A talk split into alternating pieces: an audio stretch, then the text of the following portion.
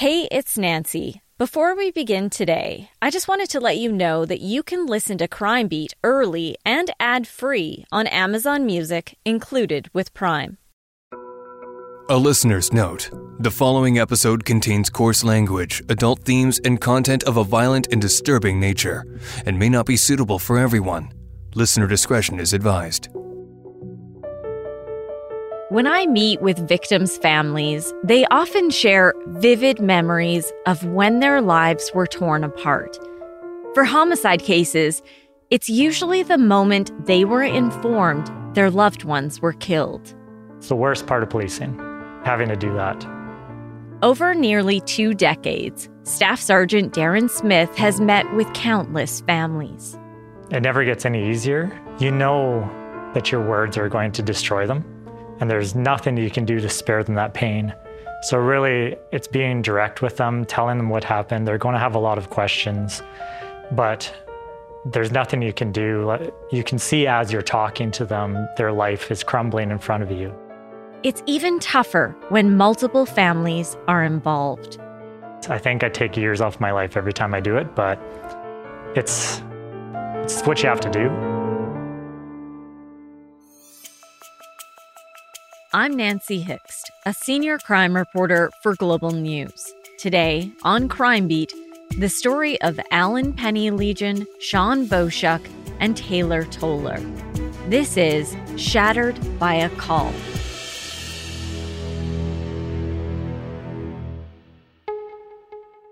In the summer of 2018, a call to 911 sparked a major investigation in Calgary. Calgary Police. What is the address of your emergency? Oh, it is RB 2000 Apple Village Court, Northeast. That call led police to multiple scenes where they uncovered a senseless killing spree. To better understand how this case unfolded, I need to take you across town from where that 911 call was made to the Northwest Calgary community of Hidden Valley. That's where Al Pennylegion and his wife Sean Boschuk lived. They'd been together since the late 90s and had a blended family. The couple had five kids in total. Their youngest son, Jordan, was 17 at that time and still lived at home. Sean had a daughter and a son from a previous relationship, Alexis and Dustin. In the summer of 2018, Dustin was 25 and moved back home. He was living in the basement. Al also had two kids from a previous relationship David and Adam. I got Adam to explain the family dynamics a bit better. We were all pretty young, so I was about two or three. David was four or five at the time. Um, Alexis was the oldest, I think six, seven, eight, around that age. And Dustin is the exact same age as David. Um, so they kind of they kind of clicked, but at the same time, it was two families coming together, and we didn't want them in our house. They didn't want us in their house, but the two parents wanted to be together, so we all just kind of dealt with it as kids. We would fight and laugh. Before long, the titles of stepmom and stepdad melted away, and they just became mom and dad. She just stepped in and was mom from day one. Like that's what we called her. My dad was like, she's mom. So we just continuously called her mom. David is the eldest of Al's kids. He always pushed us to do better, you know? Like, he was honest a lot about like grades and stuff. So he he obviously wanted the best for us in any in any situation. Everybody too. Uh, his his uh, biological kids and his stepkids as well. Like it was it was love for the whole family. Jordan said by the time he came along, it just seemed like one family. Growing up, I didn't really know or see the difference in like the fact that they were my half brothers or full brothers. Like I didn't know they came from different parents or anything like that until I kind of grew up and heard about it and just stuff kind of came up. The family's patriarch, Al Pennylegion, was a longtime salesman who loved sports. he brought us all up into sports. Um, we all played soccer at a young age, like from the point we could walk, we were kicking a soccer ball. Um, he, I don't know how, he managed every community sport we played. He managed to become the coach of the team that any of us were on. It didn't matter if it was soccer, football, hockey, lacrosse, he just knew how to play the sport and would start being the coach. Because of Jordan's ongoing success in football, coaching became a bigger and bigger part of Al's life as the years went by. So we had a dynamic where like I wasn't only learning from him being on the field, but I was also learning like his his coaching. So it helped it helped me a lot on the field to know like a coach's perspective from being a coach and then learning from him being a player.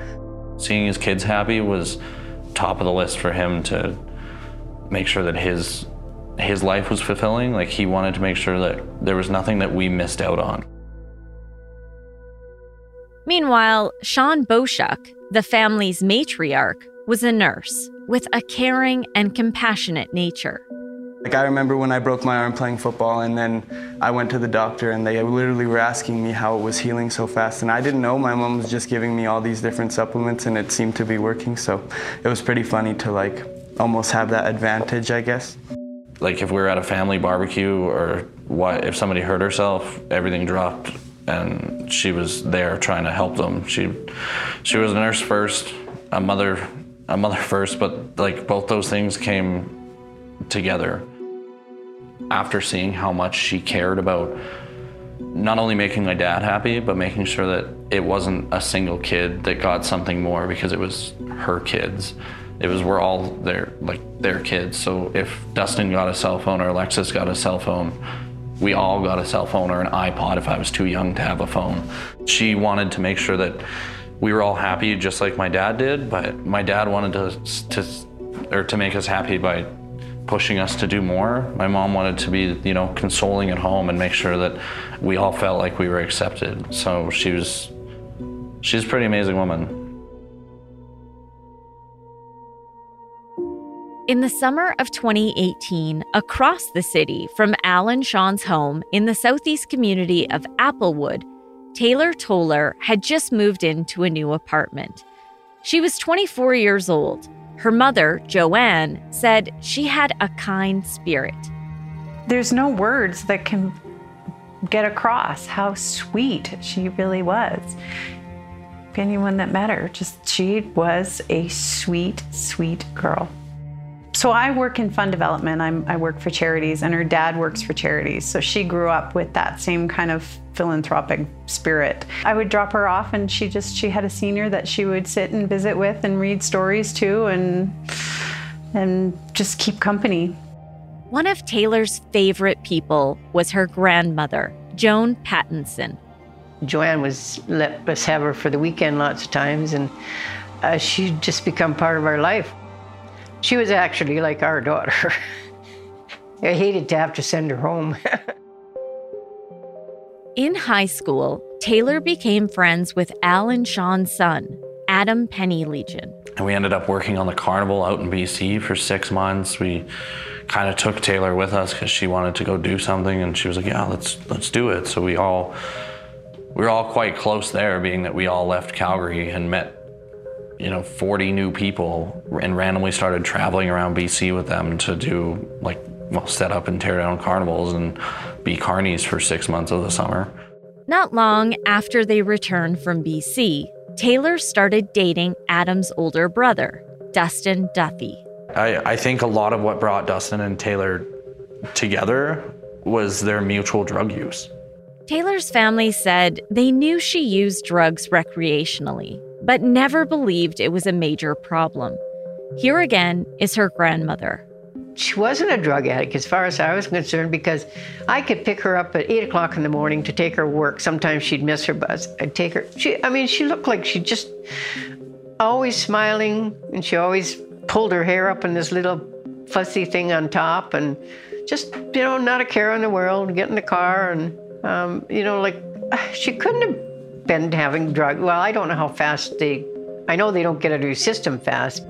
Taylor's mom said she had concerns about her relationship with Dustin almost from the get go. Because they were engaged when they were quite young. I think in the first year they were engaged. Um, I didn't really get to know him until later on. He just seemed like the type of guy I did not want my daughter dating. He um, just seemed to have a big ego and he, he came off like a player, actually. It's just not somebody I'd want my daughter dating. Dustin, actually, that's one of the other reasons that I didn't really approve of the relationship. He was working as a male stripper for a while. I know I found some. I found some needles, or maybe my, it was my mom that found some needles. Uh, and so we had to talk with Taylor. Is he using intravenous drugs? And and no, he was using them for steroids. And I remember her calling me once that she needed money because he had taken the money and spent it all on steroids because he needed it to to his bodybuilding for the the dancing. Early on in their relationship, in December of 2013, the couple moved in with Taylor's grandparents. But not long after, there was an incident. We had uh, American money in, my husband did, in his um, uh, dresser drawer. And I went to get it and I couldn't find it. So when they came back, I, um, I said to Taylor, you know, like, I can't believe you did this. I really can't believe you did this to us. Who, and she just looked at me, and I said, "Get your stuff and get out." And was, I know it was Christmas Day, but I couldn't help it. It was nine hundred dollars, American money, and so I didn't go downstairs while they were packing. I just went in our bedroom, and but my husband asked her what they did with it, and she said it was drugs it caused a big riff in our family because then Taylor started lying to us about what she was doing because she didn't want us to know that she was with Dustin.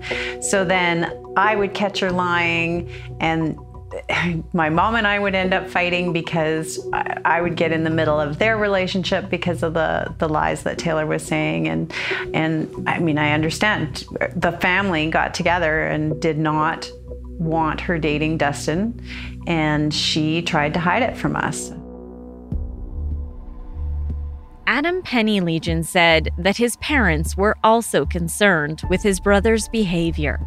So, Dustin, at a young age, I think it was 18, maybe, maybe around 18, he started getting to into like hard drugs. Like, Dustin was actually the first person to introduce me into hard drugs. Like, I'm I'm completely clean now, but he he loved doing drugs, whether it was cocaine or smoking pot or steroids. And there was a point, I, I think I was 16, I found steroids in his room. And I was like, what the? Like, and I brought it to my parents and they were like, they lost it. Dustin had claimed that he'd never done them, it was nothing. And he just he continually did steroids and went to the gym and just got well got huge. He was a massive guy. Like the amount of steroids he was doing and like the amount of working out he was doing was making him into somebody that if you look at a picture of Dustin when he was young he was long-haired glasses nerdy kid. You look at a picture of him 18 19 he well, he looks like a stripper. He he's he's got a chest out to here and he's walking around like this. He's huge. And when he got into that physique, I, I think one of his friends was a stripper and he was probably like 18, 19. He started traveling around making money stripping. And the drugs never stopped. I think he stopped doing steroids at some point. I can't tell you when. I, I don't know. Um, and then he got into, with Taylor, he got into doing a lot of hallucinogenics and moving into um, crystal meth. His younger brother, Jordan, remembers their dad telling him about Dustin's drug use. I guess as I got older, I, I got filled in a lot more on, on what was going on because maybe like my, my dad and my siblings are also worried about me because I am living in that house as well. So like just telling me, kind of filling me in on what's going on with him. Not trying to portray him as a bad person or anything like that, but just making sure I know that like what's going on with him. So Adam said Dustin put a strain on the family. My dad was never scared of him, but my dad also didn't want to anger my mom. So my mom telling Dustin to leave, and Dustin would freak out on my mom, and my dad would start pushing Dustin to get him out of the house and say, "No, like get out of her face. You're gone. I need you out of here." And Dustin would push back, and then my mom would start crying and say, "Like don't fight." My dad was like, "I'm not trying to fight him. I'm trying to get him out of here because he's yelling at you." And uh, like police would come and just tell him to leave for the night.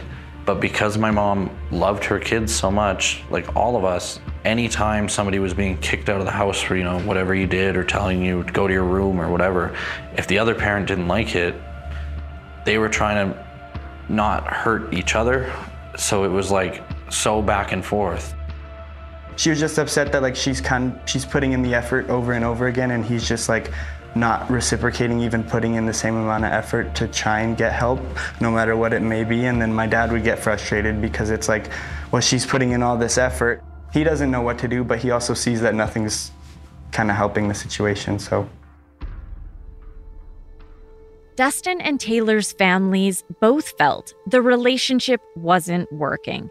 Together, they were like oil and water. By 2018, they had been together for five years and often lied to their families about the relationship status. Here again is Taylor's mother. Yeah, actually, his mom and I were having conversations about how we could. We both felt the relationship was quite toxic and they needed to get away from each other. So we were trying to work up a plan for how we were going to do that. I, I knew that, that she, he, and she were going down a path that, I mean, I could see it all over Dustin, which is why we didn't want her with him. In July of that year, Taylor moved into a new apartment and turned to her grandmother for help as she settled into her new place. Her, her apartment was so hot. It, it was a hot, hot here, you know, outside too. And they, she wanted a fan. And I was being the good grandma, I wasn't giving her the money. On July 25th, 2018, Taylor's grandmother got her a fan and a new phone. She said Dustin had taken the old phone the night before. We dropped her off, and I didn't hug her because I was still upset at her because she's you know, I thought the same thing. It's going to be the same way again. And we talked a little bit about getting more education, and she said, "Oh, I got it. I got it all under control." That night, she texted back and forth with her grandmother. I uh, dropped her off at about four o'clock then, and by the time I got home, there was about four texts there from her, you know, saying different little things that she. That's the way she was. But by the next day, Taylor stopped responding. And, and I said, uh, What, did you lose the phone already? Or something like that. Still not thinking there was anything serious. Like I said, I thought she'd maybe gone to a girlfriend's um, or something. Taylor's mom was also concerned. My mom started texting me saying that she was really worried about Taylor, that they had gone over there for dinner, and that now she she wasn't answering her text messages and she wasn't she just disappeared. So then i started trying to get a hold of taylor. Um, she wasn't getting back to me. Days went by and there was no word from taylor. Her grandmother called police who dispatched an officer to her apartment. And i said that she'd been as far as i was concerned she was missing for five days and i was just really concerned and he said he had knocked on the door and then he sort of listened to see if there was a TV on or something, and there was nothing. Taylor's grandmother said it didn't make sense that she would just disappear. Across town, Dustin was living in his parents' basement. Jordan and his father were busy with football. That week, they had a big trip to BC. But we went to Chilliwack for like the East West All Canada Bowl for football, and my dad was uh, one of the coaches. When Jordan got back to Calgary on Saturday, July 28th, he went to a friend's house. The following day, he texted with his dad about the busy week ahead. He texted me on Sunday and he was like, "You should probably like come home because we have training tomorrow." And I would go with him early in the morning, and then I would go to like go to school or there was no school at that point so i would go to work with him or something like that. And um, i just told him like i'm kind of sore today because we just had the whole week of football and i'll probably go on wednesday. And he was like hey just like take care of yourself. Meanwhile, his mom, Sean Boschuk, messaged Taylor's grandmother on July 30th. She texts me that, you know, they were concerned about missing. And so I wrote back to her and I said that I was concerned too, and I've just put in a missing person. And she wrote back, Oh no, I don't know how I'm going to explain this to Dustin. He's going to be so upset.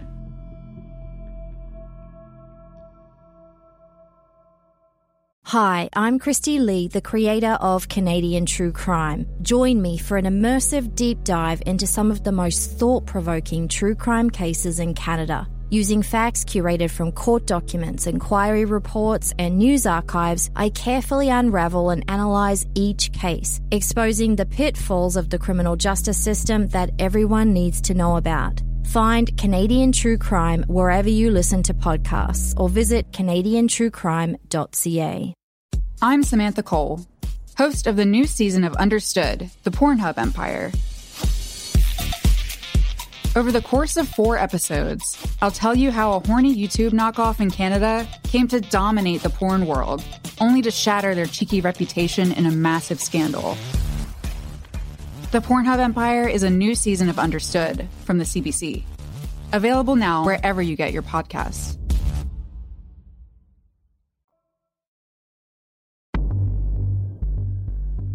By July 31st, 2018, nearly six days had passed since anyone had heard from Taylor.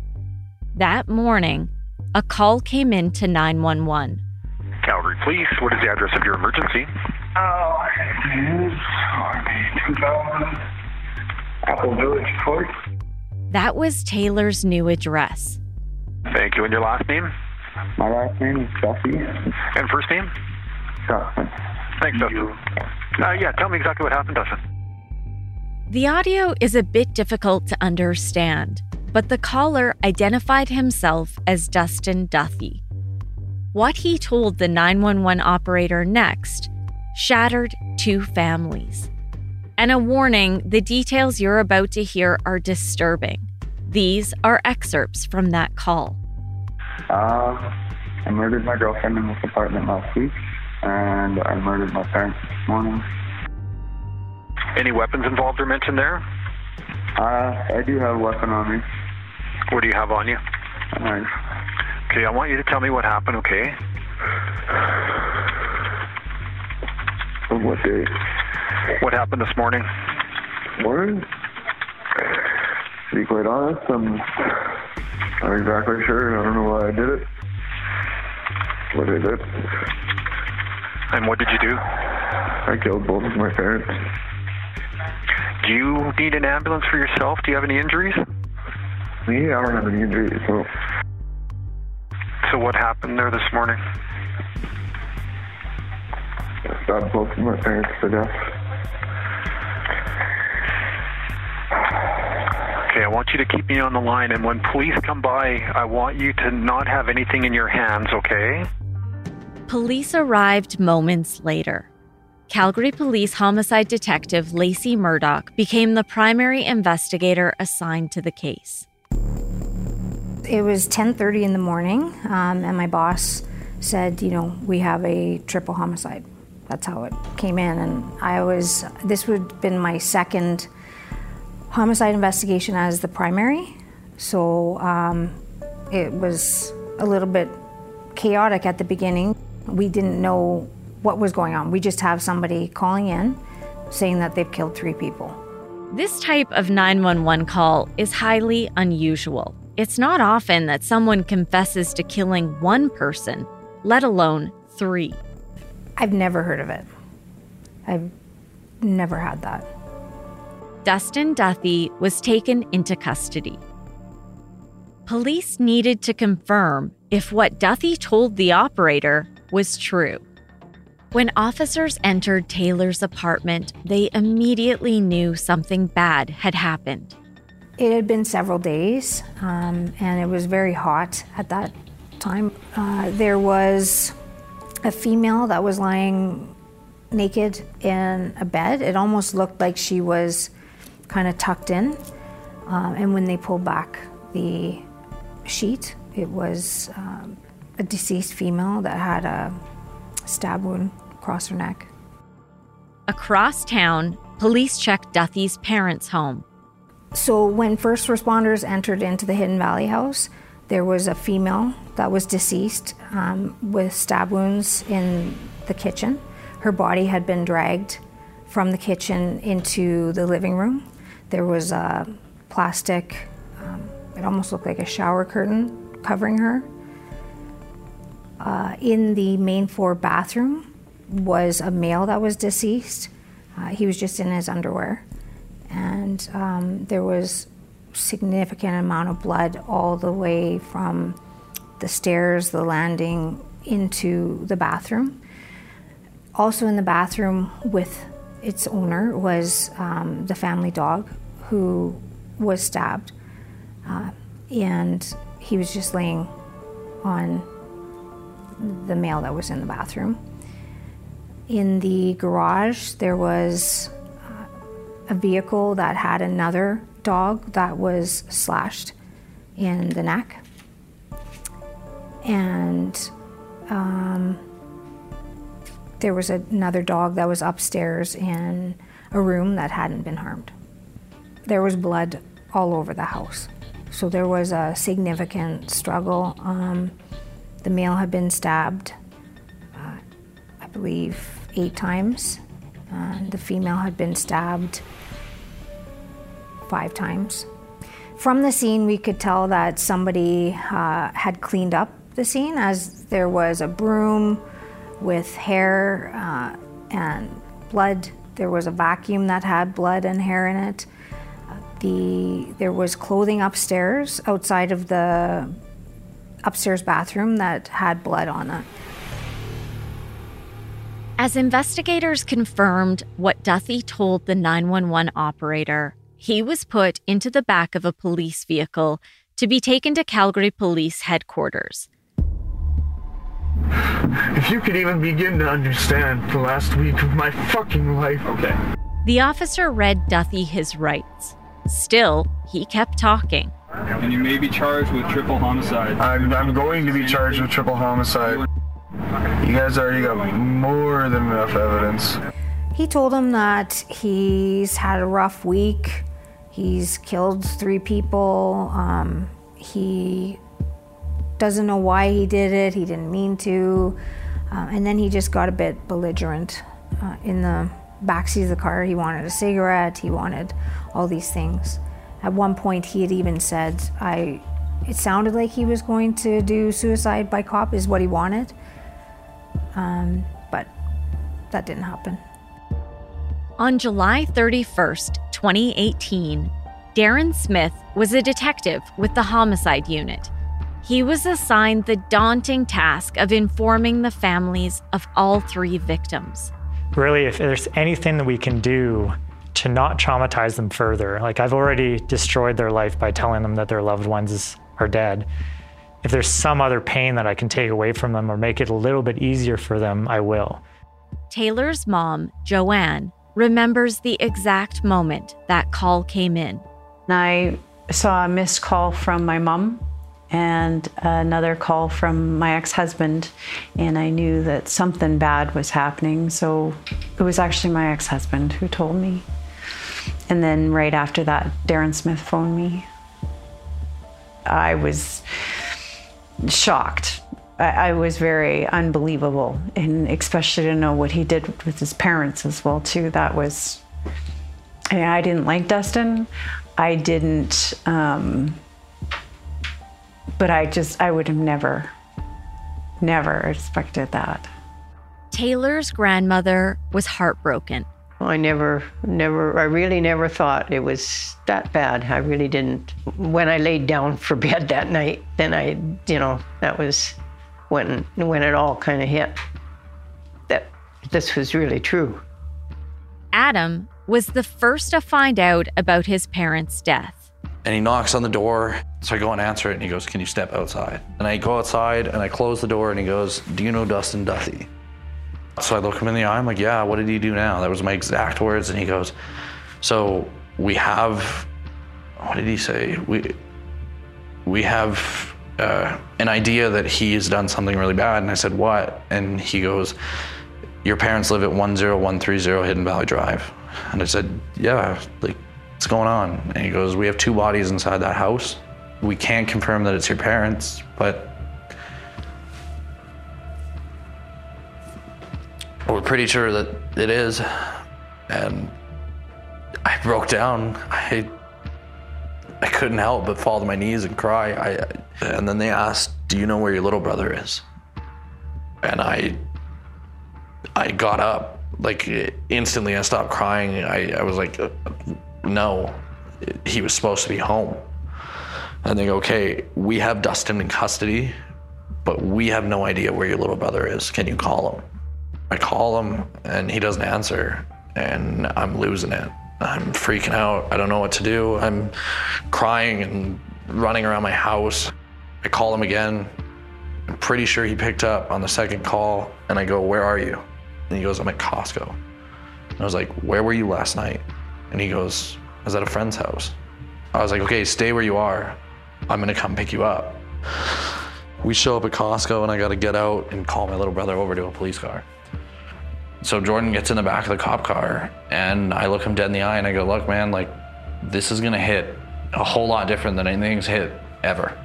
And he was like, "What's going on?" And I said, "The police have a suspicion that Dustin has killed our parents."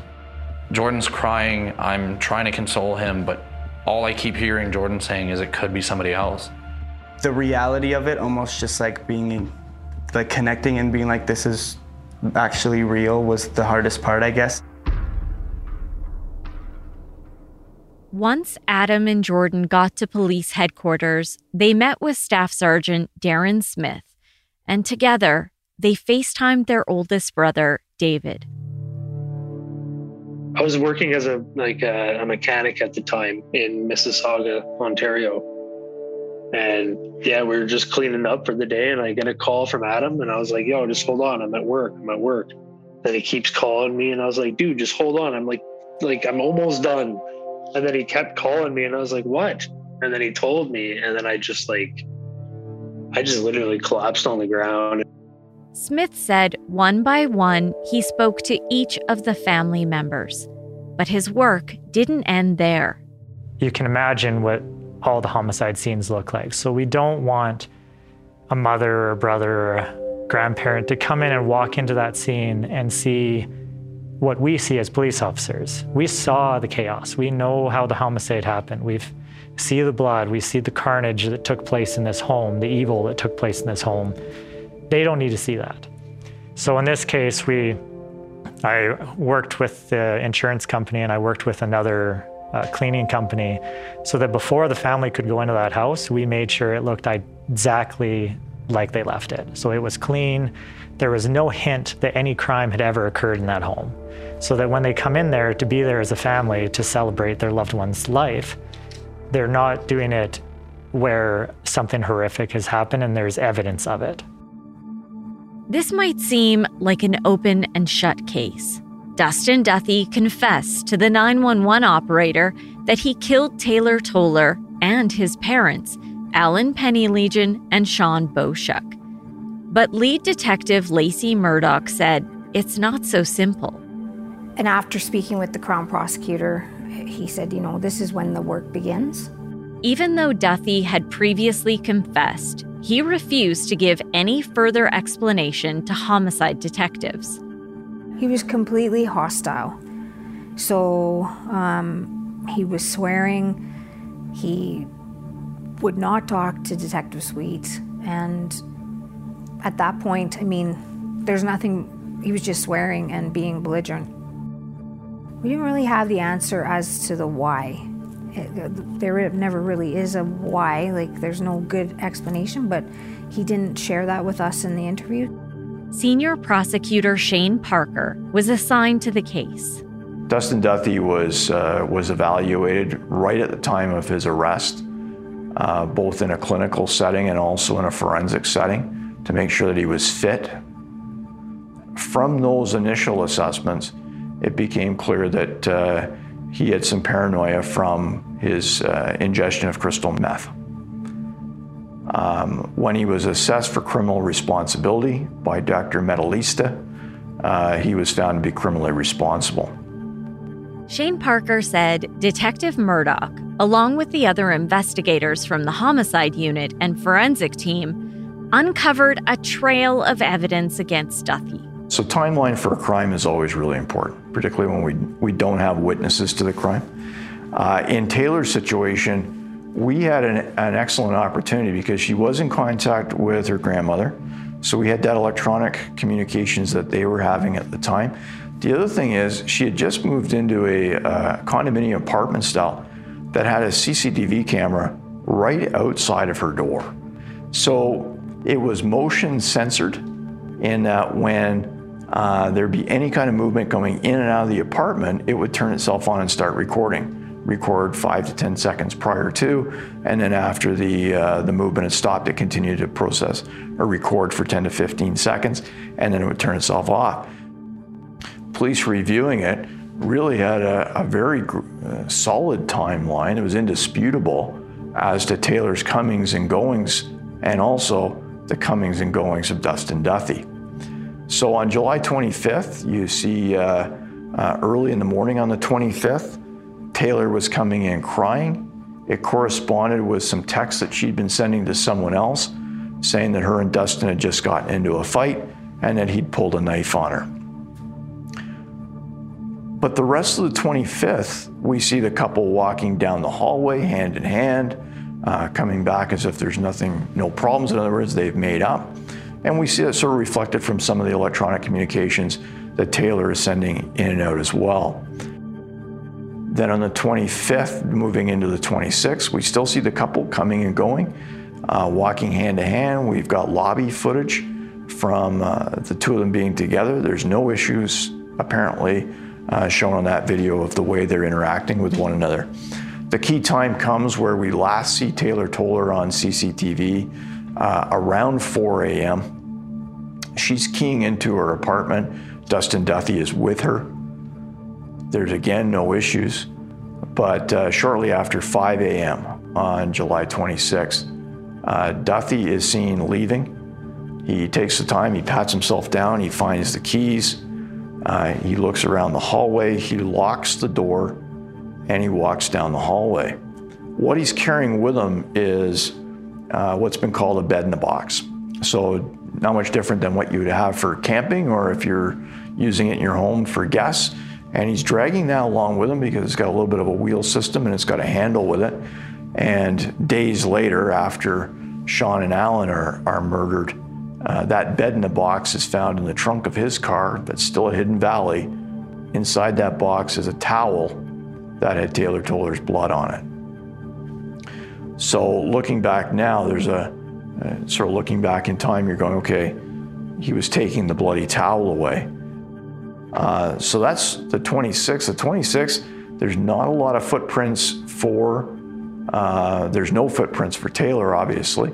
People are trying to get a hold of her, including her grandmother Joan, and they're not getting really any kind of a response. You're likely wondering what Duthie did over nearly six days following Taylor's death. Fairly normal, as I say, sort of, sort of fairly normal levels of communication. There'd been some plans for him to start uh, work uh, but he doesn't go to the job site. But there is sort of that discussion. There's some discussion from Sean's standpoint that he needs to go into treatment, go into a, treat, a residential treatment program for his drug use. How does he react to that?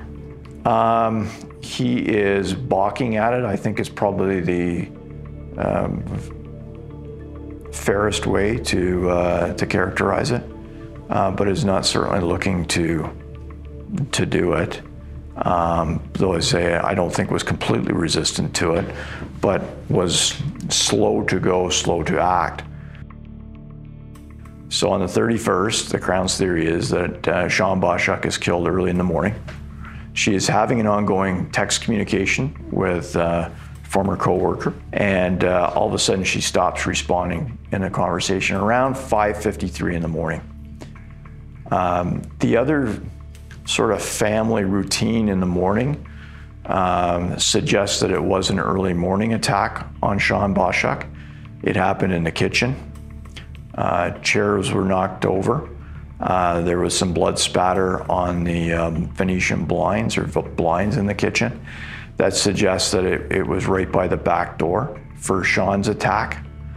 Uh, at some point in time, either Al Pennylegion comes down the stairs and witnesses uh, the murder itself, or he witnesses Duthie trying to clean up the murder. And once he comes down the stairs, then uh, Al Pennylegion is chased and attacked in several different locations as well. He had suffered some pretty significant injuries, uh, internal injuries to his heart, so it likely would have been fatal. He probably would have died on the landing and then would have been dragged down and uh, left in the bathroom because the bathroom is not an active uh, bleeding site. We're not seeing any attack in the bathroom. A forensic investigator specializing in blood spatter offered insight into the sequence of events at Duthie's parents' home. So, from the forensic standpoint, there doesn't seem to be a commingling of these scenes, and yet they're close to one another. So, what does that say? It says we got two distinctive attacks. Originally, Duthie was charged with three counts of second degree murder. But the prosecution said the blood spatter evidence showed there was more to it. So, we had two pathways in law. One was planning and deliberation. And uh, planning, it doesn't have to be a sophisticated plan, it just has to be one that there does show to be a, a plan. And then deliberation, that someone uh, was, uh, was cautious and it wasn't impulsive. We looked at Alan Pennylegion always as a witness to Sean Boschuk's either murder or cleanup. The second pathway to get there in law is there's, a, there's criminal code provisions that if you kill a justice participant who is also described in the in the criminal code as a potential witness that is also triggers first degree murder as well so there was two pathways in law for uh, dustin duthie to go down on the first degree murder of alan pennylegion because of the blood evidence and what that was telling the officers what that could tell a court of law following a preliminary inquiry Dustin Duthie was ordered to stand trial for two counts of second degree murder in the deaths of his girlfriend and mother, and one count of first degree murder in the death of his father. Adam told me just weeks after their parents were killed, he and David planned to drive their father's vehicle to Ontario. The same car that their brother drove to Taylor's apartment after he killed their parents. So we started unpacking the trunk, and there were suitcases and clothes and wallets and credit cards and all this kind of just, you know, random stuff.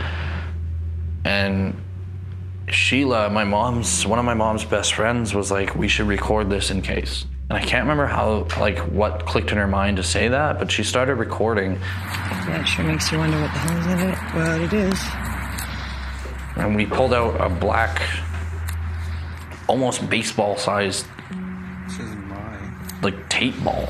It was all electrical tape. Just don't lose any of those pieces. You might need it to place it together. I can't remember if it was me or David, but we peeled like a piece back and there was a piece of paper on it. And we just continued unraveling it and continually there was little shreds of paper and I think I can't remember how many pieces I said. I think it was like 200 some odd pieces. Oh, Dustin, it's Dustin's writing. It's like a confession. The brothers turned their shocking discovery over to homicide detective Murdoch. Uh, Adam and David both said that's his handwriting. And through our search warrants, we had other notes of his and handwriting kind of samples of his, and it was the same. Prosecutor Shane Parker said a highly skilled and tenacious forensic investigator somehow pieced the letter back together like a puzzle. I don't know how he did it. I, I, because it's not like you've got the box to see what the picture is at the end of the day. Um, and there's a couple piece, a couple chunks of the paper it's missing. It's also multiple pages. So this is where the task gets a little harder. It is a note written by Dustin Duthie. That part is clear. From the tense that he uses in his note, the content, it's written after he kills Taylor Toller. So it's not a pre-planning note. But one of the things he says, along with others, is he wanted to feel what it was like with cold steel through human flesh. When he decided to have that desire is not clear from the note. Whether it was an impulsive feeling, whether it's him looking back at killing Taylor Toller and putting that spin on it, only Dustin Duthie will know. But that's what made it more complicated because that note uh, could cut either way as to whether he had planned and deliberated the killing of Taylor Toller. In March of 2021, just days before Duthie was scheduled to stand trial, he pleaded guilty to all three charges. David Jordan and Adam Pennylegion sat together as details of what happened to their parents was read in court in an agreed statement of facts. I knew that guy was never going to make it past 30 years old without being in jail, but I did not know it was going to be this. Yeah, I got tremors in my body, and I, I, I almost felt like I wanted to cry at first when I saw him, but I couldn't, and I was just shaking. And it was like I wanted to cry, but I wanted to jump over the railing and go at him, but I wanted to like it was just a bunch of mixed emotions. But then at the same time, it it was over and done with at that point. We're sitting there knowing that he's going to go away for 30 plus, 35 plus years. You don't expect, especially someone like in your family, you don't expect them to be capable of something like that, or even like think of doing something like that, whether they're capable of it or not. You took away, in my life personally, or our family's life, two people who were the best people you could ever imagine. And I'm sure everybody says that about their parents, but like two people who would have done anything for you at any age, didn't care what you've done wrong, would have kept striving for you to do better, pushing you to do more. And he took that away from us, and then he takes away the person that is pushing him, whether it was in a negative way, but pushing him to keep going in some way, takes her away from her family. Nobody wants anything to do with him. He took away three amazing people. Duthie was sentenced to life in prison with no chance of parole for 35 years. He'll be about 60 years old before he can even apply for release. Both of the victims' families are left shattered by the senseless actions of a man they were all trying to help. Taylor's mom often thinks about the path that led to her death. Taylor called me one time, and I guess her and Dustin had had a fight, and she wanted to know if I knew of any. She needed a place to stay, and I referred her to a couple of women's shelters because I couldn't enable her. Um, I needed her to kind of hit her own bottom with Dustin and, and get away from him and do the work that she needed to do. And, and so there's a lot of guilt in that. I think I still made the right decision, but yeah, I knew where it was where it was going. She was incredibly sweet and she had a, a smile. I mean, you'll see in the pictures that the girl could not take a bad picture. She just had that light. She was a, an incredibly sweet soul. Joanne Toller has created a permanent endowment fund in Taylor's honor. So after Taylor passed away, we um, a lot of people wanted to donate. So the whole foundation will support any charity that is for domestic violence or family violence uh, or mental health or addictions. Taylor's grandmother was her biggest advocate and misses her every day. Her smile was a big thing. Um, just so happy. You know, nothing seemed to get her down. It's kind of brought us all together in the fact that we're more careful with each other, you know, like, because making sure everybody's tucked into bed and, you know, stuff like that. And, and I can see how well she feels what she does about her own kids because that even scares me. I won't take my phone to bed because I'm afraid that I'll get a call in the night.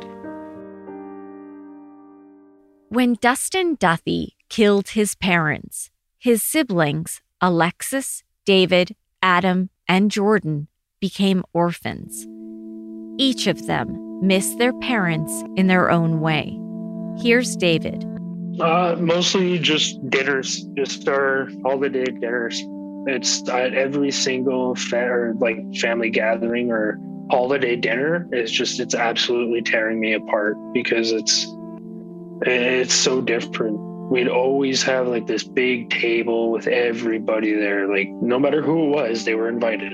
Like literally, I can go and just make a quick friend on the road at the bar or whatever, and he could be like, "Oh, I'm not really doing anything for turkey," and I could be like, "Come to my house," and they'd be like, "Arms open, come and eat." Adam honors his parents by putting their advice into action. I am extremely independent and strong compared to what I was before. I think it's because I had them to rely on, but now not having them to rely on, they're always in my back pocket pushing me to do better. And I always look at it in that way that they're still here with me, talking to me and telling me how I can be better, you know, days that I want to go home from work because I'm just not not into it. Something clicks and goes, just just finish, man. You got three hours left in your day. What's the point in going home? You know, the same reason like when I would come home from school early and my dad would be like, Why? You had two hours left. Why didn't you just finish your class? It's the same voice. It's it'll never they'll never leave our lives. Jordan has had to grow up fast. He was only 17 when his parents were murdered. It's just like the easy, easy small things that that are little decisions that you you wouldn't think like you would want to ask someone until like they're not there and you you think about like even thinking about a meal that you had a year ago and you want to know how to make it or or a decision on going to this team or going to this team or or do I want to take this course in school or do I want to do this just like that that older figure that kind of has that knowledge and that path for you I feel like is is the the biggest part that I miss. Soon after Jordan found out his father was gone, he sent him a series of text messages. He gave me permission to share them with you. This was Jordan's final farewell. I love you more than anything, and I'm going to do everything I can to make you smile up there. I know you're up there reading this, and just know I'm going to make you really proud. I love you, Dad.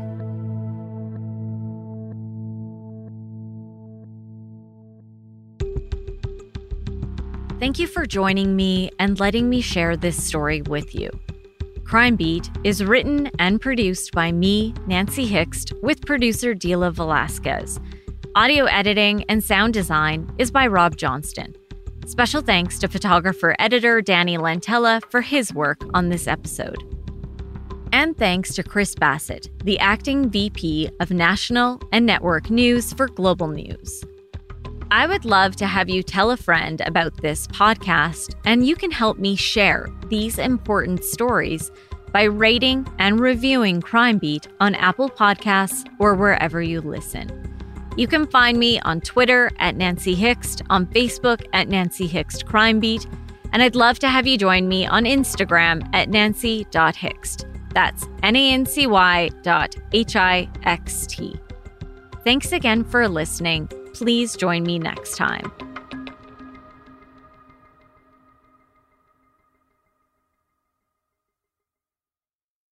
Hi. Her name is Elsbeth. Elspeth Tassioni. You know her as the offbeat but brilliant defense attorney from The Good Wife and The Good Fight. You've been a very busy little bee. Buzz, buzz. Now she's in New York with the NYPD. This is very different. Better. But still using her unconventional ways to find the truth. Are you trying to sniff me, Miss Tascioni? Elsbeth, new series Thursdays on Global. Stream on Stack TV.